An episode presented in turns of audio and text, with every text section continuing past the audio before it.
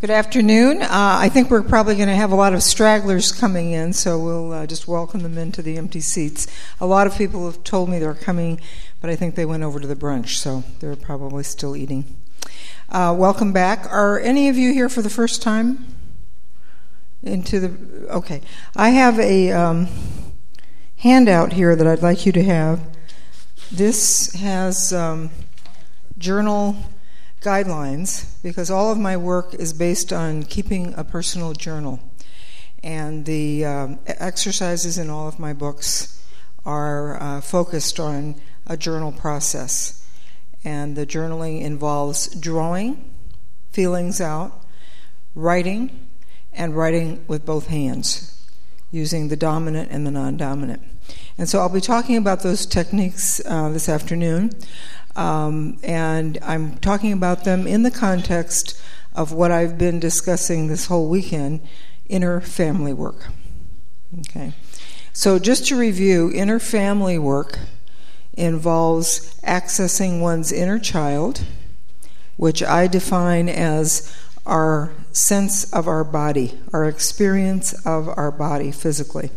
So, that includes pleasure and pain any sensory awareness that we have of being in our body is a inner chi- is an inner child state.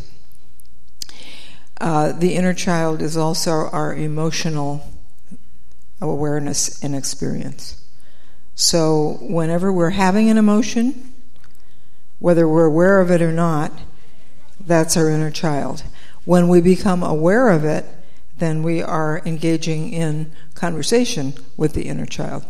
We're letting the inner child tell us that it feels sad or glad or depressed or joyful or whatever. Uh, the inner child also is the core of our creative self. There's no such thing as creativity without an active inner child. And the inner child is also the core of our spiritual sensibilities.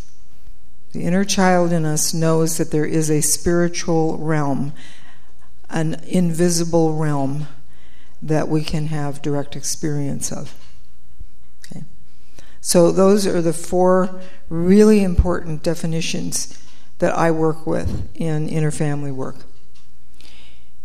In addition to getting in touch with the inner child, in the body, in the emotions, in the creative expression, and in spirit, we need parents, because where there is a child, there must be parents.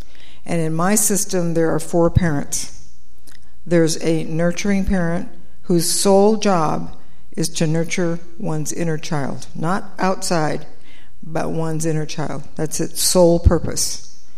And it is a, an energy, it's a subpersonality, it's an archetypal energy that we all carry. It's part of the human condition. And that part of us is the part that can really listen to the inner child's needs with compassion and no judgment. And it is responsible for making sure that the child gets those needs met. So if we need more rest, if we need healthier food, if we need walks in the park, if we need vacations, whatever it is we need to nurture the body, the emotions, the creativity, and the spirit the nurturing parent is on the job when it is being brought in to the inner family. It's on the job to make sure that the inner child's needs are met. The protective parent is a totally different energy. It's a part of us. It's very impersonal, and it's the part that many of us use in business. Okay? And it's a part that's very unemotional. It doesn't get hooked into other people's emotions. And it is the true cure for codependence. Because if the nurturing parent keeps turning outward and taking care of everybody else's inner child, the protective parent, if it is taking care of our inner child, will step in and say, uh uh-uh, uh we need to set boundaries and limits. So the mantra of the protective parent is, parent is boundaries and limits on other people's demands, on other people's problems, on other people's inner child that is reaching out for us to take care of it. It is not our business to take care of somebody else's inner child. It's not our business, it is their business. They have their own inner family, they need to learn to take care of their own inner child. And codependence sets in when we rescue other people's inner child. Somebody gets upset, we run in and give them whatever they want. We don't want them to cry. We don't want them to be upset. We don't want them to be angry. And so we will give them whatever they want just to pacify them. And uh, that's the road to codependence. So the work that I do in inner family healing is really a healing method for codependence, but also for addiction. Because addiction is caused by our trying to shut the inner child up. If we don't want to feel our body and if we don't want to feel our feelings, we will narcotize the inner child. We'll give it drugs, we'll give it alcohol, we'll give it whatever addiction we can grab onto to keep it quiet. And then, of course, after we've engaged in our addiction, the child is even louder. And worse than that, the inner critic, who is the third parent, really steps in and does a number on us. The critical parent is the part of us that gets tape recorded in our brain by our outside environment. And when we are verbally abused, physically abused, abused in any way, the inner critic is learning the message that we are open to being abused, and it continues to abuse us even after the abuser is gone. So it will tell us some of the same things the abuser told us that we're no good, that we're worthless, and we deserve what we're getting. Um, and even if that isn't spoken, the behavior says it. So even if the abuser isn't saying anything like that, the actual physical abuse is sending the message that you're worthless, you deserve this, and you're nothing. You don't count.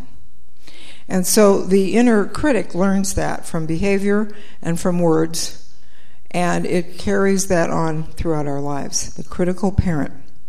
So that's the third parent. The fourth parent is our higher power. And the higher power belongs to us. It's not up there in the sky somewhere, it's not an old white man with a long beard. It is our divine self. Okay? It's our inheritance as spiritual beings. And that power exists within us. It's not doesn't belong to anybody else. We each have it. And so that higher power is our inner wisdom. It's an eternal voice of wisdom and consolation and strength. And we have that available to us at all times. The tools that I use in my method give us direct access to all of those inner parents and the inner child. But it also helps us to disidentify from any one of them. I am not my inner child. I am not my protective parent, nor my nurturing parent, nor my critical parent. I am none of those. I am way more than any of that. Way more. But I have an administrative self, a core self, whose job it is to make decisions in my life based on the needs of my inner child and all of my other needs as well. There's lots more subpersonalities than just this inner family, but I've boiled it down to that because I feel that's the core. And that's the work we need to do on ourselves. And when we do that work on ourselves, we heal our relationships with others. Now, I'm going to talk today about our relationships with others in relation to this inner family work. The tools I use for inner family work have to do with working on oneself not trying to change anybody else, not trying to fix anybody else, but working on our relationship with our own inner family. So, how am I treating my inner child today? And this is not about the inner child of the past. This is about my body today, my emotions today, my creativity today, and my connection with spirit today, my soul today. It's not about what happened to me when I was a kid, teenager, any other time. It's about right now. In my book, Recovery of Your Inner Child, which is my inner family guidebook, I don't get to healing the wounds of the past until way late in the book. Because unless you're dealing with your inner family today, your body today, your emotions today, you're not ready to look back to the past. Because if you go back into the past and you haven't developed a strong inner family today, on a daily practice, listening to and taking care of your inner family, if you go back to the past, your inner critic will come in and absolutely blast you out of the water. If you go back and uncover early memories and early experiences of trauma, your inner, your inner critic will just come in and wipe you out. And it'll say, well, this just proves that you're no good. Look at what happened to you. Look what they did to you. They would only do that to you if you were useless and hopeless and if you were a mess. And the critic just pounces on you all over again. So you've got to get a handle on all of that before you can deal with relationships in the outer world.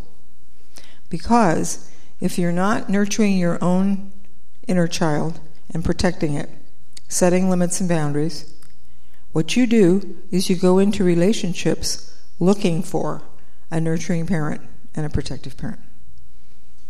And that's what most falling in love is all about. Most falling in love is, oh, I have found the perfect parent. It isn't conscious, it's totally unconscious.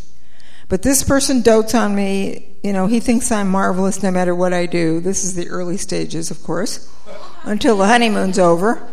And uh, we talk baby talk to each other, which is another sign of regressing into this inner child state, but putting all the power for parenting on the other person. And so, as long as that person is playing out the role of the perfect parent, loving, doting, protecting, everything's fine until the other person isn't doing that. If they go into their critical parent, that's when the honeymoon's over. If they go into their dependent child and they want you to be, in the case of a, a man with a woman, they want the woman to be the loving mother while they remain in an infantile child state, then the honeymoon's over. And that's when women say, you know, this is just getting to be too much of a burden. Or he's criticizing me all the time. I can't stand it and that's when people want to get out. I call that the teeter totter. Okay? Because politically, it's a one up, one down model. Even when the parent is loving, it's still one up and one down because it's a parent child dynamic. So politically, it's way out of balance. And I use the teeter totter as an example because it just goes back and forth like that. Once you get on the teeter totter, you can't get off unless you know what you're doing and you get conscious that that is what you're doing. Okay? So, yeah, it feels real good when you get on the in love teeter totter and the other person's being wonderful and you think you found the adoring parent who will love you no matter what. Unconditional love. You know, I don't know what that is. Unconditional love, I'm not sure about what that is because it, it gets misinterpreted on the teeter totter into I can behave as badly as I want and he's still going to love me. And he's even going to like my behavior. No, that's real unrealistic. Very unrealistic. So the teeter totter can be extricated from, but you've got to be doing your own inner family work in order to get off of it because you won't get off until you get conscious that that's what's going on. The teeter totter leads to domestic abuse between a couple. Because if somebody is on the teeter totter and there's this imbalance, you're going to have the raging parent beating up on the little vulnerable victim kid. Okay? That's where that leads. And so it just, and then of course, the abuser comes back on hands and knees apologizing and now he's the vulnerable child and he wants mommy to take care of him and make everything okay by forgiving him. And see i have a hard time with forgiveness because I, if somebody's behaved badly they need to pay the consequences for their behavior. And you can't just put a band-aid on that and so, all of that phony forgiveness stuff that goes on in codependence and abusive relationships is a scam. It doesn't work. I've worked with enough abused women and men to know that all of that coming back with all that contrite behavior oh, here are some flowers, sweetheart, I'm so sorry, you know, I didn't mean it. And do I need to tell you about this? You've lived through it. Yeah. I was drinking too much. I didn't know what I was doing. Yeah, right. exactly. All right. So once we become aware of the fact that we have to take care of our own inner child, we cannot change anybody else. Then we can do this inner work that gets us off the teeter totter. And remember, look at the physics of a teeter totter. It only takes one to get off to stop this movement. It only takes one. It Doesn't take two. You don't have to drag your spouse into therapy. You get into therapy. How many people have I had say to me over the years, my husband needs to be here, my wife needs to be here, and I go, no, you need to be here, and you are here. Or my wife needs this book, or my husband needs this book. No, you need it. You work it. Set an example. Set an example and stop preaching to everybody else about what they need to do. It doesn't work. It doesn't work. So, the inner work of inner family work pays huge dividends for us individually for our own peace of mind and our own sanity, but it pays huge dividends in relationships as well. So, this is not just narcissistic, you know, I'm just going to work on myself kind of stuff. This affects everybody around you. When you get a handle on this, yes. I, I, I strongly believe that I think every child in this country should be given a journal. And I have a book up here, the Creative Journal for Children. I've got one for teens, which we ran out of. And I would give every child in this country a journal, and I would teach them how to do creative journaling. If I had my druthers, I would legislate that. And we've had it in school systems where we've had every child in almost an entire school system in South Texas from K through 12 keeping a creative journal. Because children need to learn how to honor their emotions and how to honor their physical needs and how to do their own mental health work. And they can do it in a journal. And they can do it no matter how young they are because they can scribble their feelings out if they don't know how to write yet. It's a great academic tool because when they're writing about themselves, they're practicing writing. And we don't give any grades for the Creative Journal. The Creative Journal is completely grade free, and I will not take it into a school system unless they promise me that the teachers will not look at the journals and they will not give grades for journaling. And if they can't promise me that, I won't go into the district. We have been in several school districts, and those are our terms. And they play on our terms or they don't get it. Yes, uh huh. They can script, well, they can do sand therapy, but uh, journal is a lot easier in a school district. You're not going to have sand therapy in classrooms, my dear. That's not going to happen. Yeah. It'd be nice, and I love play therapy, and sand, I'm an art therapist, uh, and I work with all media. But uh, the journal is a very simple tool to take into any school district in any classroom because it's a book. It looks academic, it looks like schoolwork, but it's personal growth work, and it's preventive. You know, to, me, you want to give kids tools for working on themselves without calling it therapy and making pathology out of it. You know, it's like this is just a health tool. Use it, work with it. That's it. And you're not making the kid feel like there's anything wrong with him, you know, like he needs to do something different from other kids because he's got problems.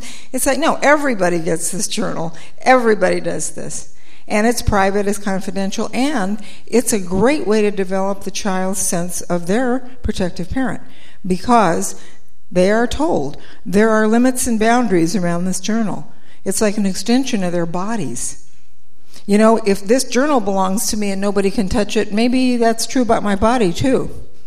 So maybe I'm going to be on guard if somebody tries to behave inappropriately with me physically.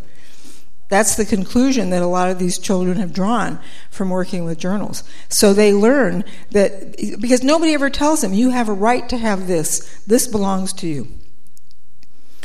If they get into a school district where this is mandated, then it's like, oh, okay, this does belong to me. And we've got ground rules on the wall, and I can point to them and I can see on there, oh, this is confidential. Nobody gets to look at it, not even the teacher, not even my parents. And we have parent meetings. We tell them in advance this is what we're doing, this is why we're doing it, these are the academic gains that we've gotten from doing this in other school districts. 20 percentile point gains in most classrooms in our first pilot project compared to the rest of the district. In Garvey, you know the Garvey district? It's not that far from here. I did a program in 81, 82 under a federal grant. And we had two pilot schools in the district. We outperformed the rest of the district so dramatically that the it was sort of a stand and deliver story. The evaluations department thought we were cheating. They called principals of both schools and they said, "What did you do over there with these CAPS tests and these CTBS tests?" What do you mean? What do we do? Did you coach the kids on the answers? No. What are you talking about? You, the scores in your two schools were way too high. Way too high. Something wrong over there. The principals were really pissed off. I mean, they said, What do you mean? Are you accusing us of cheating here? And they called me up, and I just was furious. I mean, I just, it, I was furious at the notion that success would immediately be interpreted as dishonesty. And so then we went back and we told them we had a special program in these two schools only. It was a federally funded scientific project monitored by Cal State LA's education department. And these are the only two schools in the district that had this program of journaling in every classroom, K through 6. And that's the difference. Got any other questions? And then they just back down and shut up. But that's what happens when children are given the opportunity to really go inside, honor their feelings, honor their physical experiences, honor who they are, honor their creativity, because in our method, they're drawing and writing. They're doing both, they're using both sides of the brain. It's a phenomenal method for kids. So that's what I recommend. Anybody who is concerned about the mental health of your children, get them a blank book, depending on their age level, get them the Creative Journal for Children or the one for teens. The one for children is written to adults working with kids. The one for teens is written directly to the teenager. You can put that book directly in a teenager's hands, give them a blank journal, give them some felt pens, they're ready to go. And that's all you have to say. And teenagers love journals. I mean, that's what, look at Anne Frank's diary. It's one of the most widely read books in the world. I think second only to the Bible. You know, this is this has just a, been a hugely successful, internationally successful book. This little teenage girl. Has anybody seen the movie? Um, it was made about the school in Long Beach. True story. Uh, Freedom Writers. Uh, rent the video. Get the DVD. It's fabulous. It's a true story. She just turned these kids around with journaling. It's a fabulous movie. We used have used it as a training film in my training program. Now, in terms of this journal process, how does it work with relationships? Okay? Because as I've said, you can't change anybody else. But in my book, The Power of Your Other Hand, we have a chapter on dialoguing with other people using my right hand, left hand dialogue method. And so, what you do in that method is you actually talk to the other person and you let them respond with a non dominant hand. And I'm going to read a dialogue for you. In chapter 8 of this book, The Power of Your Other Hand, which is my book about the uh, right hand, left hand writing and drawing method, there is um, a dialogue that a woman did with her father. And I think a lot of you are going to definitely relate to this um, dialogue that she had because not only does it show how somebody goes back in the past and writes about her feelings about a specific event, but it also shows how the non dominant hand literally pulls through some inner wisdom that her father's higher power probably could give her, but in this personality, in this lifetime, he's not capable of. So she started out with her right hand, she's right handed, and she, uh, the, the exercise that she was given to do as an assignment was go back to a time in childhood when you really felt abandoned, hurt, um, that you really were left out in your family. Um, there was a real lingering pain there about a specific event. So she went back to a specific event when her father came home. There were two girls in the family, and um, mother was in a mental institution. So she didn't raise the girls, but the father did. And she said, Why didn't you give me anything when you brought my sister the compact? So this is a little compact with makeup in it. The girls are in their teens at this point. And with her non dominant hand, she lets the father answer. And he says, I didn't want you to wear a makeup. If you were a little girl, now listen to the use of the, the nouns here. If you, if you are a little girl, you are safe for me to deal with. Okay? So he wants to keep her frozen in childhood. He didn't say if you were a little girl, if you are a little girl. These are very key words. When you were little, I brought you toys, clay, and balloons, but not grown up things. When you were 15, I started to give you money because I could not buy you anything anymore. I did not know you anymore. You had life, and I was dead. I am afraid of life. Can't you see that now? You would make me think about things I don't want to think about. Well, the sexual element here is pretty obvious. You don't have to be Freud to figure this out. Here is a man raising two teenage daughters. Okay? And they're starting to become young women. And she developed earlier than her sister did. So he did not want her to become a woman. And of course, he probably had some sexual feelings about her. And if she didn't wear makeup and she stayed a little girl, then he didn't have to deal with his sexual feelings. So he says, "I, you know, th- uh, you, you made me think think about things I didn't want to think about." And she said, "What sort of things?" And with her non-dominant hand, he says, "I hated my life, but I could not debate it. I was too weak. I did not dare want anything except what I was supposed to want." That's why I travel so much now because I want my life to be different. She was in her 40s when she wrote this, so he was probably in his late 60s.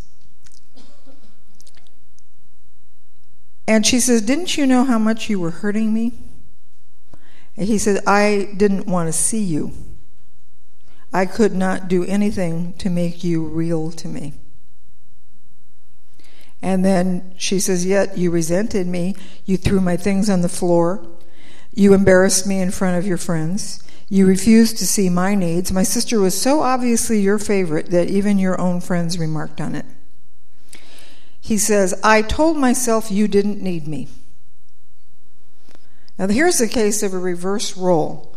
If a parent says the child doesn't need them, then he's being the child. Because in the order of things, children are supposed to be able to need their parents. But he didn't want her to need him. So that reverses the roles. And you all know about that. And that's, that's out of the natural order of things. It's not supposed to be that way. So I told myself you didn't need me. You seemed so ready to grasp life. I was afraid of you. I wanted my peace and comfort, and I didn't want you interfering with it. If you didn't wear makeup or bother me, meaning arouse me sexually, if you didn't wear makeup, or bother me, I could pretend you didn't exist. So, what kind of a message is that to a young girl? She's becoming a young woman, she's developing, and her, her father suddenly just shuts her out, ignores her. She doesn't exist anymore. And she says, But I do exist, and I'm carrying around a lot of extra weight that I don't want. You always wanted to cover me up, so I did it for you she gained weight. I know we will never have a true loving relationship. You're a poor, pathetic, lonely old man who even now won't talk about feelings. I got gypped. This is not what a father should be. And yet, I'm somewhat sorry for you because you've alienated almost everyone who tried to care about you. I don't want you to have any more power over me. Our aunt told me she begged you to get a housekeeper for us, and you wouldn't. You have never been able to see anyone else's need. So at this point, you know, she's venting. She's just letting him have it. But he's not sitting there in person. This is all in her journal. He says, If I got a housekeeper, I'd have to admit I had no wife. I could not face that either, for then I would have had to admit my part in it. So he felt guilty about his wife being in a mental hospital permanently, and he took it out on the girls, especially this girl. She says, So what am I supposed to do now? Now, here's where his higher power comes through. And don't ask me rationally how this works, but I've seen it work so many hundreds of times that I know it works. He says, Rethink the past, feel it the way it should have been. Make believe that you got the compact. You should have gotten one. Relive it in your mind with a proper ending. You're the only strong one of the four of us, the most beautiful and the wisest. You can still be what I could not and what we could not. Please only yourself. Never mind what others say you should do. You will never hurt anyone if you live as you truly believe. Do it for me. I could not. Your mother could not. Your sister came closer, but was satisfied with too little. The very thing I am afraid of is what will save you and carry you to great heights of love.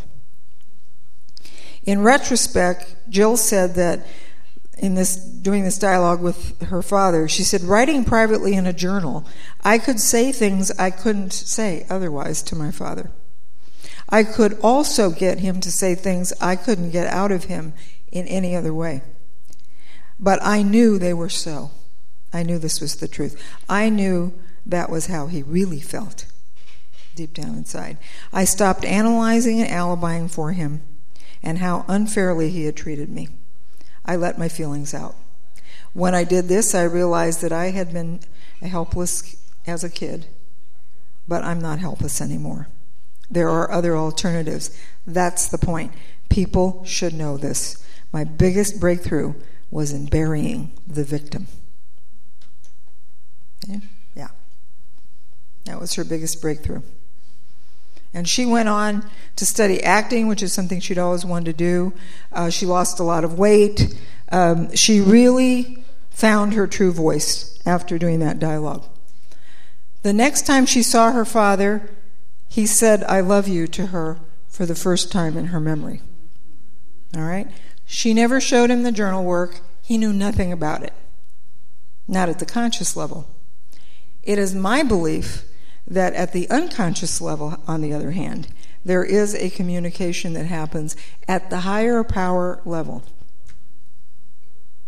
And I can't give you a scientific explanation for it, but I can, if you want to call science observation, then I can say flat out 35 years of observation of clients and students and my own dialogues has shown me that there is a form of communication that happens at the higher power level that has nothing to do with any direct confrontation. Another example that's in the book is one that I experienced. I was teaching in the Garvey district, the program I told you about earlier. I was training teachers to do journaling in those two pilot schools. And we had a teacher in there who was just acting like a teenager. She'd come in to staff workshops, she'd sit in the back of the room and giggle and be very disruptive. And I had to treat her like a teenager, and I just had to say, you know, if you're going to stay in the room, I'm going to need you to be quiet. If you want to talk, you need to leave. And um, she was just really, you know, a bothersome member of the staff.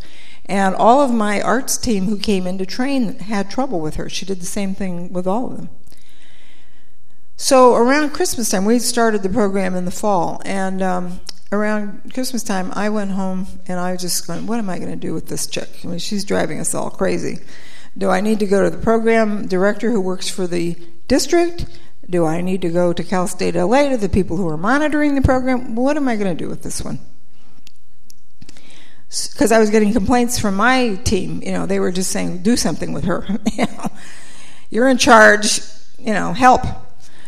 So I went home and I practiced my own medicine. I sat down with my journal and I did a dialogue with her.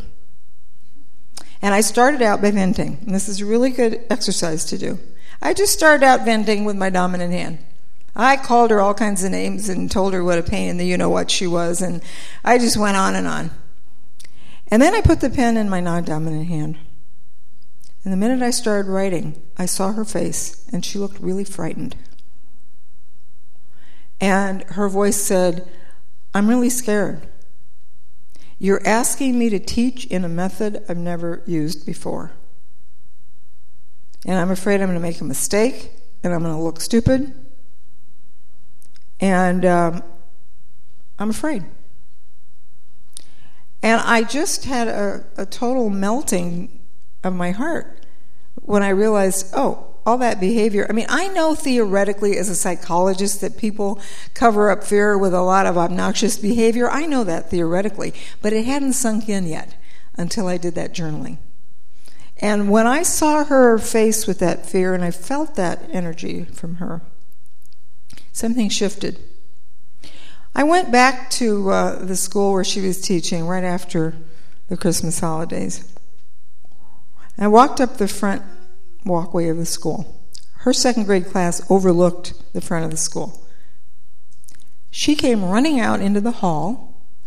This was the first time she ever invited me into her classroom because all the other teachers had invited me in to help support them in implementing this program. She was the only one that didn't. And it was voluntary, so, you know, my attitude was hands off. If she doesn't want us in there, we're not going in there. She came out, came running out, invited me in. She said, We're doing journaling. I would love for you to sit and observe the kids sharing. I was in shock. I walked into the classroom, I sat down. She has these second graders, and this is a district that's almost all Asian and Hispanic. 1981, loaded with like Cambodian kids who have come over in boats, where they've been in boats with dead bodies because of a belief about not throwing them over into the water. Uh, you know, Hispanic kids that have come from Mexico, Central and South America under great hardship. Um, just, you know, these kids have been through a lot of trauma. They started sharing, and she had kids in there who were sharing journals about how their villages had been burned down and houses with flames coming out. All this kind of stuff was going on in this sharing. And of course, I was in tears when it was all over. And I went up to her and I said, That's the most beautiful journal sharing group I've ever been privileged to witness. And I thank you. And she said, Well, I went to Palisades High School. I said, Oh, interesting. I live in the Palisades. She said, Well, we kept journals when I was in high school. And I realized, I was thinking about it, and I realized how valuable it had been. And so I decided to really give this a try. And that was the result she got. So the whole relationship turned around. Not only did she stop being an enemy, she became an ally because I asked her, I said, Well, when people from the county come to observe what we're doing here, because word's getting around about all this arts program we've got integrated into academia here, and that there's a buzz out there and they want to see what we're doing. I said, Would you mind if I brought some people to observe your classroom? Oh, no, not at all, she says. I almost fell over. I was just like, whoa. And when I told my staff, and I told them what I had done in my journal, because they knew about my journal work, all of them had studied with me, they were just like, you know, jumping up and down. They said, this is great, wonderful, you know. They just thought it was fabulous. But I never confronted her. I never made an enemy out of her. I never stood in front of her and said, you know what?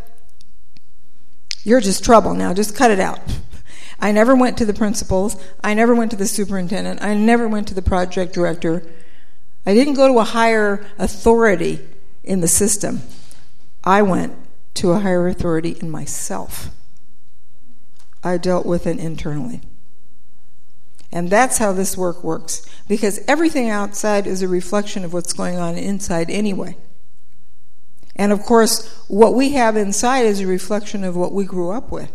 And if we want to change that, we can't change what it was out there that got imprinted in here, but we can sure do some changing inside. And when this changes, the stuff outside starts to change because our relationship with it changes. We see it differently, we see it through different eyes. One of my uh, spiritual teachers, um, Swami Muktananda, used to say, if you don't like the world you see, change the prescription on your glasses. That means do some work inside. And that will change the outside world. And it's not about denial. It's not about let's put rose colored glasses on and pretend it's not there. No. It's about do some work on yourself. Start changing your perception of things. And things will change in the outside world. And at this particular time, I think it's, it is more important than ever that we really, really get this message That we stop this adversarial attitude. And I know, as the adult child of a, a, compulsive gambler who was also bipolar, also, you know, in and out of mental hospitals, I know that it's real easy to vilify our parents. It's real easy. But it doesn't get us anywhere. In fact, it does damage. It does damage. So the point is, you have an inner family now. That's the only family that you can deal with. What wounded your parents that led them to their addictions? You have no idea. I do family constellations work based on Bert Hellinger's uh, theories. He's a German um, therapist. And I've seen people representing family members who are dead, and I've seen what caused the pain that caused the addiction. And I can only come away with compassion. When you see how wounded people are, and that their only way to cope with it was addiction, because the pain was too great. And all addiction, as you heard me say last night, is about narcotizing the inner child. We don't want to hear the inner child's feelings. We don't want to be in that inner child's body. It's too painful to be there. So we check out. And we check out through addiction, addictive substances and behavior. We, we have to check out to numb that child down. We don't want to hear it. We don't want to hear it screaming and crying. We don't want to hear it anymore. So it's like another drink. And then the critical parent comes in. Now, what happens on the teeter totter is we turn other people into our critical parent. And then we get to be the victim, we get to go into the addiction of righteous indignation. He's the bad guy, I'm the victim. Isn't it awful? Okay, that's an addiction. That's, that's a biggie. Huge addiction. I'm good, you're bad. Yeah. All that polarized thinking is what's gotten us where we are in this world. And we've got to get off of that. We've just got to get off of that polarized teeter totter. You know, I'm good, you're bad. You're smart, I'm stupid. You're enlightened, I'm not. You're sober, I'm not. You know, you can't do it anymore. It just isn't working, and it never did. Mm-hmm. You can do it through the dialoguing because the only peace you're going to find is within yourself and you can tell him, I miss you, I hate you, I resent you, I, uh, I wish that so and such had happened. You can vent all of that with your dominant hand and then let him respond with your non dominant hand. And as I said, I can't give you a little left brain formula on why this works. I can only tell you, and this is what scientists do.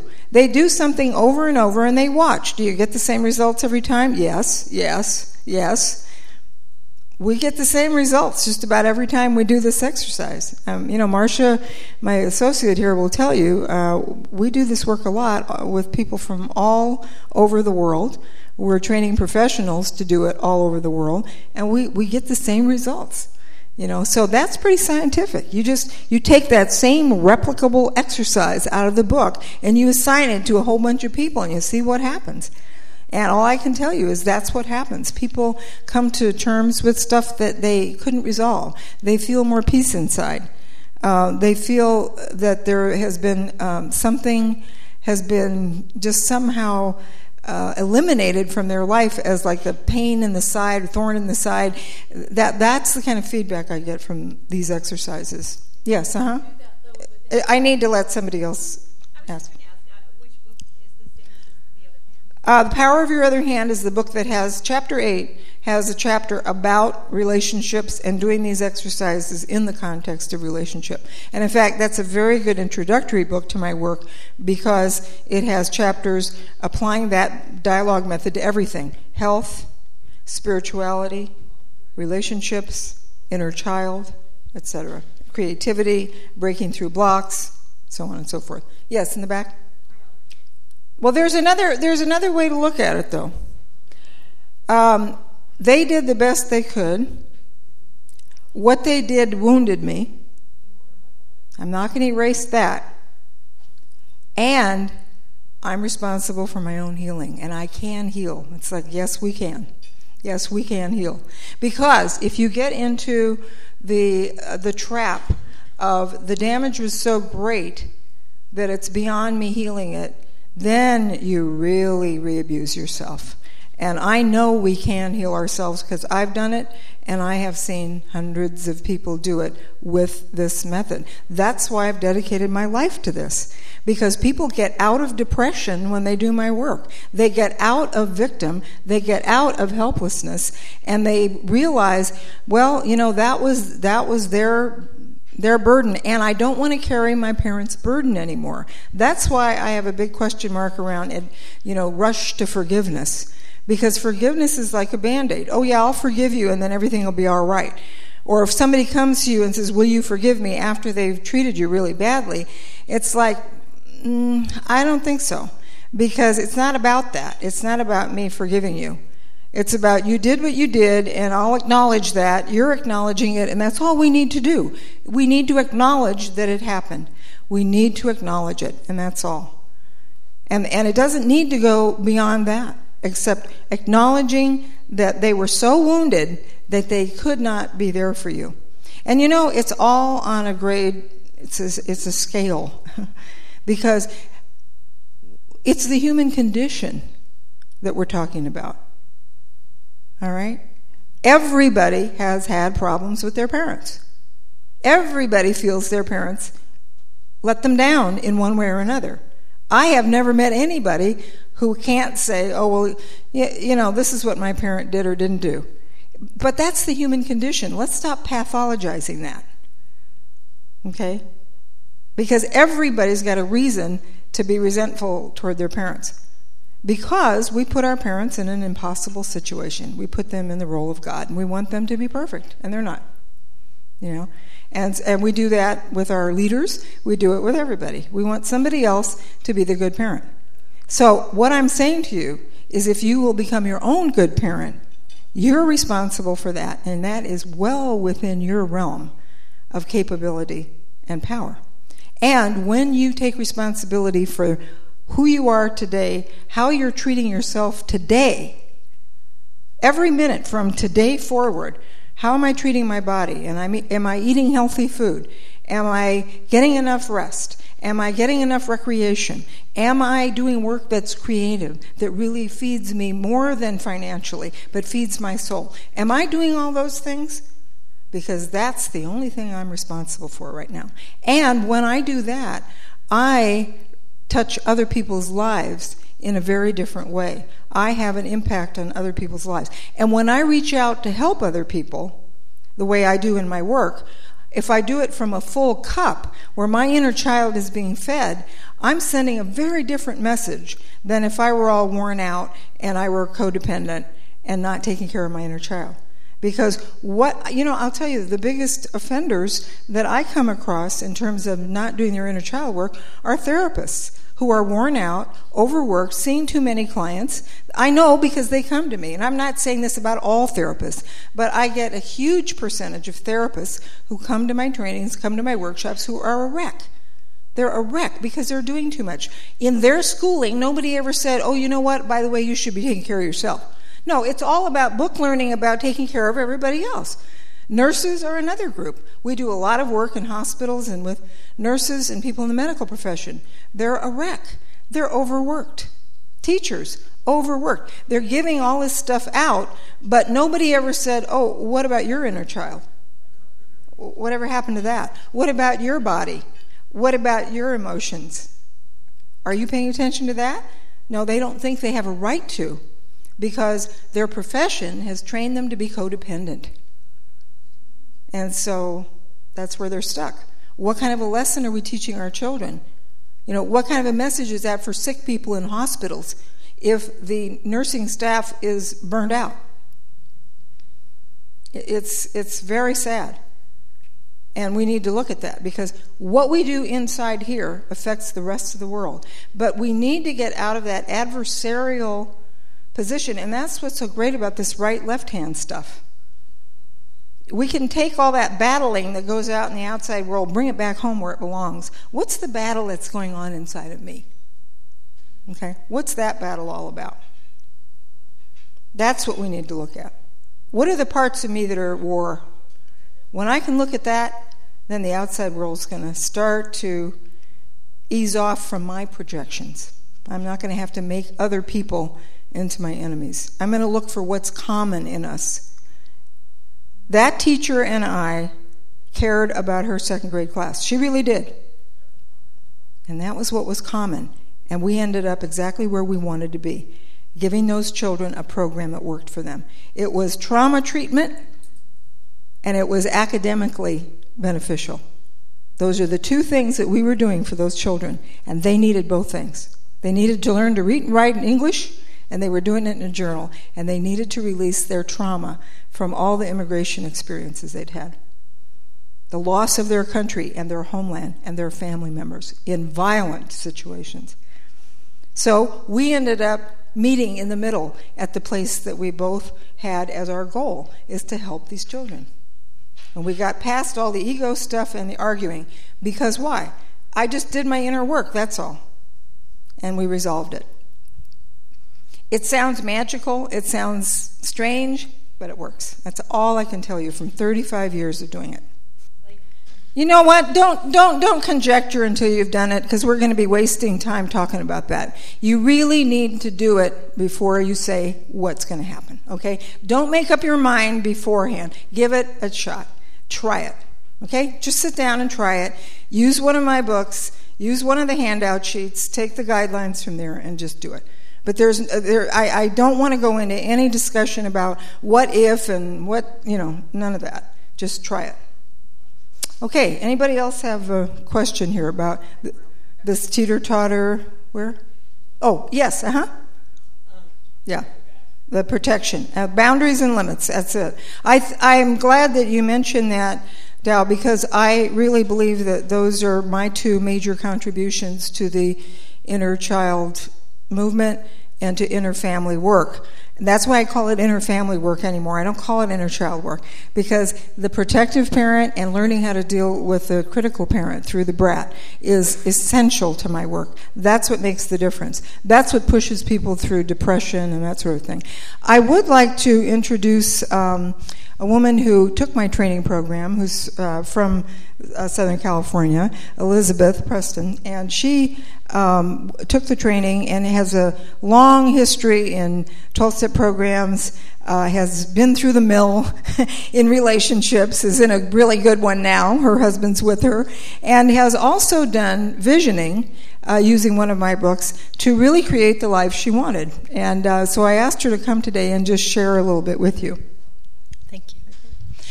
I'm Elizabeth Preston, and it's really a privilege to be here.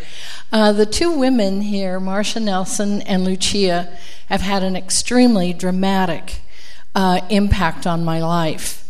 Um, uh, just so that we have kind of a qualifying, um, I am not a child of just one alcoholic. Both of my parents were alcoholic. I can remember very at a very early age lying in bed praying and say, Dear God, please make my parents well. It didn't happen. I can remember sitting on the floor um, in front of the bathroom door and just hoping against hope that my mother would come out of the bathroom alive because she went in, she was threatening to take her life. And I remember sitting on that floor uh, feeling so terribly alone. And as it turned out, 15 years later, I got a telephone call from my father saying that, in fact, my older brother had done the follow through. He had committed suicide in the bathroom, just as my mother had threatened she would. Um, it wasn't until many years I spent a lot of time being alone uh, in a in a crowd. I always needed an entourage around. I see some hands and heads going up and down. I felt that if I had people, if I had houses, if I had education, I had dropped out of school when I was a sophomore in college.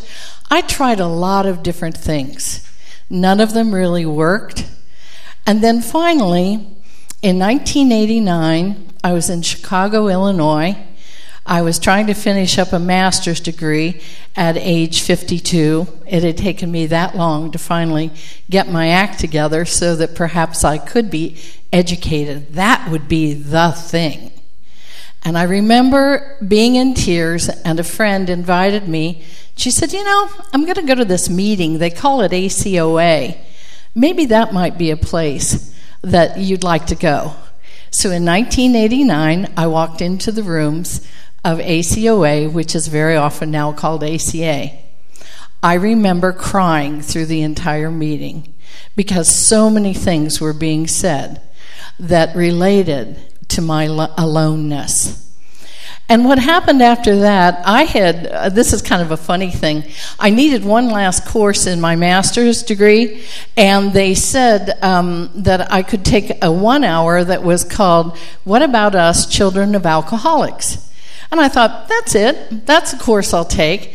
I walked in, I let my hair down completely. I told them my life story, which I think sometimes we ACA have gotten into the habit of doing because it's our qualifying. And you know what? I looked around and found out every one of them was a therapist, and they were trying to study what ACAs were doing. I can't tell you how embarrassed I was. But nevertheless, they were very gentle with me, and they said, just keep going to those ACA meetings. I think that'll be a good thing for you. Well, I did. And, um, and things did get better. However, I kept running into the same me. I kept running into a situation where it just didn't seem like I could get away from the aloneness. And then finally, in 1993, I had had a very serious automobile accident and uh, I had to give up work for an entire year. And so I went to an art therapist who started telling me about the work of Lucia Capacchione. And because I'd already lost the use of the right arm, she started having me um, write with my left hand. And we did some really wonderful work. And that was in 1993. And that was a missing piece for me. And so for about 10 years, I journaled, just as Lucia has suggested that all of you do. It gave me a wonderful sense of peace, and ultimately in 2003, I came into Lucia and Marcia's training. And um, I did what they said. What a concept. I followed directions. And consequently, they gave me the confidence that I could begin making a life for myself that worked. There were a lot of things that had been going on in my life. I uh, had fought the depression that had been the family character. I had to take care of the alcoholism that had been a family characteristic for generations. I made a lot of awarenesses. I brought this along because one of the things that has been so wonderful about the work that Lucia and Marcia imparted with me was the way to begin forgiving and then begin believing that I could take the V off of the top of my forehead. I did not need to be a victim anymore. That in fact, perhaps all I needed to do is see my life differently. To this day, I do journal. And you know, I worked with a college professor who had known paralysis. I worked with him as a case study uh, through my training with Lucia. He had an entire college class that were rebels like you can't believe.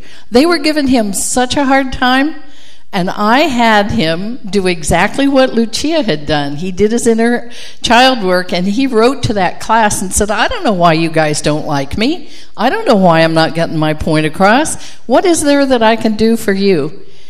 Interestingly enough, when Thanksgiving holiday was over, he went back to that college class. A little gal came up to him and said, Could we change the way this um, setting is? Could we be in a circle so we're closer to you? You seem too far away. Everything began to change. The people who had not liked his class dropped out. The people who wanted to be there were, and they all got to do what they needed to do. And I guess that is really, um, if I can impart anything to you at all, it is that we have the power of the other hand. I now have a life that works for me. I shed the trappings of a large home. I live in a little cabin up at Mount Baldy. I'm in nature. I don't need the things that I thought I needed. But as you look at this carefully, you'll see that my children are in this collage. My wonderful new husband is in this collage. I'd like to introduce him. His name is Rob Preston, and Rob and I have been married now for a little more than two years. And we just went through a very difficult period. He had to have a quadruple bypass. Very scary business. But we have each other and we have a life that works. And I attribute it to the work of Lucia, to the supervision and support that I've watched Marcia give Lucia because they're wonderful partners together. And they touch hundreds of people's lives. And Rob and I are now able to be able to do many things together. We have joy together I have a work that really touches me because I'm able to work with cancer victims who've just been diagnosed, and I teach them the power of the other hand. So thank you for letting me be here this afternoon. I really appreciate it. Thank you. These are uh, the kinds of stories that I see all the time, and it makes uh, my life absolutely joyful. And uh, of course, my partnership with Marcia has been incredible. We have never had an argument. We're in business together, we've traveled together, and we have never argued about anything. We just don't. We do our own work, and we'd never get on a teeter totter with each other. It just has never happened. And I think for myself, that's one of the great achievements of my life to have a business partnership with someone that is so harmonious and so productive has just been a huge gift. So I feel very grateful. And I know it's because we're both doing the work. You know, it's it's a double uh, approach. You know, it's not just me doing it all myself. She works on herself. She has a fabulous n- new marriage, five year, five, six, right? And um, I've watched her move from a marriage where she was on a teeter totter and got off of it and onto a really wonderful partnership. So when people fall in love, they get on the positive teeter totter. They think the other person is the all loving parent, and they get to be the adored child. And then when the critical parent comes out, or the all loving parent is sick or cranky, uh, then the teeter totter shifts, and then the person who was the adored child will turn into a critical parent What's wrong with you? Why aren't you there for me? Etc. And they just go back and forth from criticizing each other to controlling each other, manipulating each other, and it just goes back and forth. And it destroys relationships. And politically, it's not a partnership anymore, it's a power struggle. And uh, we cannot be parents and children with each other. We just can't. We, and people do this to me all the time. They project parent on me, they want me to be the good mother. And when I say no to them, they get upset. But I have a protective parent, I just say no. They want to be upset, that's their problem. If I have limits and boundaries and I know what they are, then I say no. I just did that earlier. I am I don't want to waste time talking about shoulda, coulda, wouldas, what ifs. And I'm very clear about that. So if somebody gets upset by that response, I don't know whether she did, but you saw me role model that. I just simply won't go there because I know what will happen if we go there. We'll waste a lot of time and we'll never arrive at anything because you can't know anything until you do it. So there's that's all left brain stuff, you know. And I know where it comes from because I do it too. You know, well, what if so and such happens? What if it's coming from fear? You know, just jump in and try it. Just put a pin in your other hand and try it. That's all I say. You do inner family work, you take care of yourself, you stop expecting other people to rescue you, you stop needing to rescue other people, and you're off the teeter totter. You stop needing to control others, you control your own life and stop trying to control others. It's as simple as that. It's real simple. It's not easy. It's not easy, but it's simple. It's a very simple concept. And when I when I uh, get feedback from my people that I've trained, they always say, "I just think of that teeter totter. I see the teeter totter in my mind. Oh, things are not working in this relationship. Oh, I must be on the teeter totter. Okay, how am I going to get off of it? Sit down, get out the journal, start dialoguing with it. No, I'm working on a book on that now. Yeah, I, on the teeter totter. Yeah, I'm working on a book on that now. But my books will take you there. If you do the inner child, recovery of your inner child, and this playbook, the inner child playbook, if you do that work, you will know how to get off the teeter totter. And if you do the power of your other hand, and especially chapter 8, the exercises in there will get you off the teeter totter. I've just decided to put it all together into a, a book because I think relationship stuff right now, not just male female or same sex relationships, romantic stuff, I'm not just talking about that. I'm talking about everything because we do the same thing with our employers, our employees, our neighbors, our friends.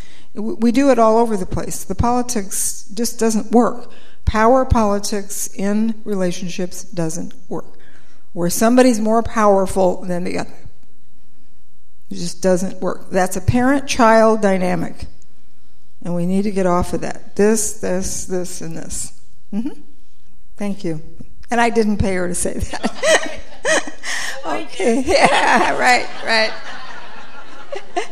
Um, I wanted to open the floor for anybody uh, to share any any highlights of this conference for you and certainly any highlights of the work you've done with me. Yes.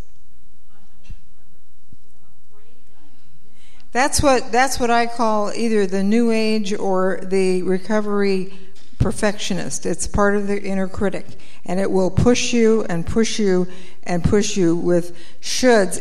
It's it's all sugar coated because it says that it's for your best interest because it's more growth and it's more tools and it's more workshops and it's more therapy.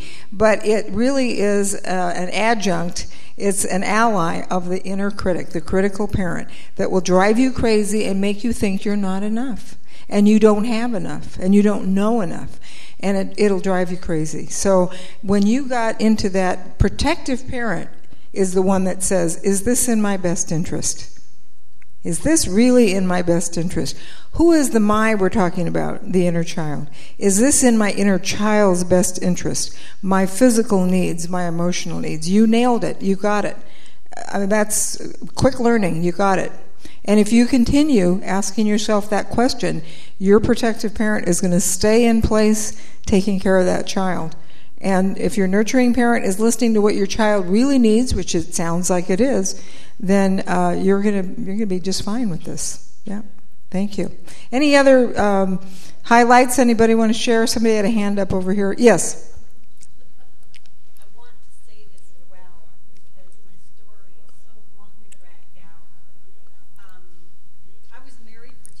You know what? I, I'm going to tell you that we don't have time for that.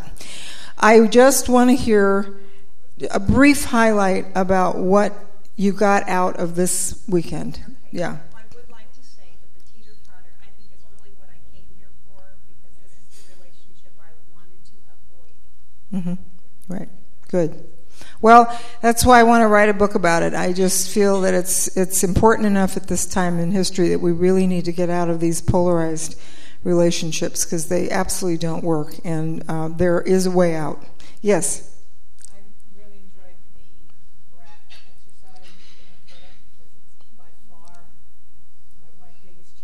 mm-hmm. A lot of it's mental, but by writing it, it really put it concrete. Right. And it was probably the most productive use. Like, like I don't know how to express my anger, mm-hmm. and that was the most healthy expression of anger.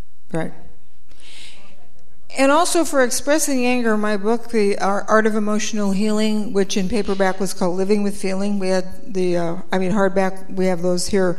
Um, that book has arts activities, expressive arts therapy activities for nine families of emotions, and anger is one of them. And that includes clay, ripping up paper, making collages out of the torn paper, drawing, scribbling, using crayons on large sheets of paper, making angry masks. There's all kinds of ways to celebrate emotions, and every artist knows this. The driving force behind all the arts is emotions. The arts are a form of emotional expression. Every artist knows this.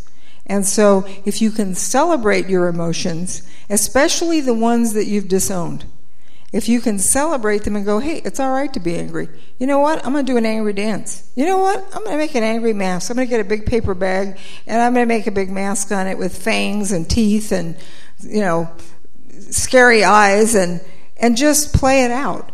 Because when we deny those emotions, that's when they backfire. And I'm thrilled to hear that you got that out of the inner brat work because the inner brat work is a key in breaking through in this work. And that gets a lot of people out of depression. I, I mean, I've seen a lot of people move through depression with that exercise, just letting the inner brat out. Stop stuffing it, let it out. But do it in a safe way, and that's the key. You said it. A safe place to let the anger out. Not at somebody else, not through road rage, and not at yourself, because the anger is going to either be turned out or in. Emotions only have two places to go. Out or we're going to act them out or we're going to act them in. Or we're going to express them through some creative form that's safe. And that's what we're doing here. Great. One more sharing and then i think we're going to wrap this up. We i have not looked at my watch. I'm totally in my right brain. I don't know what time it is so yeah. Yes.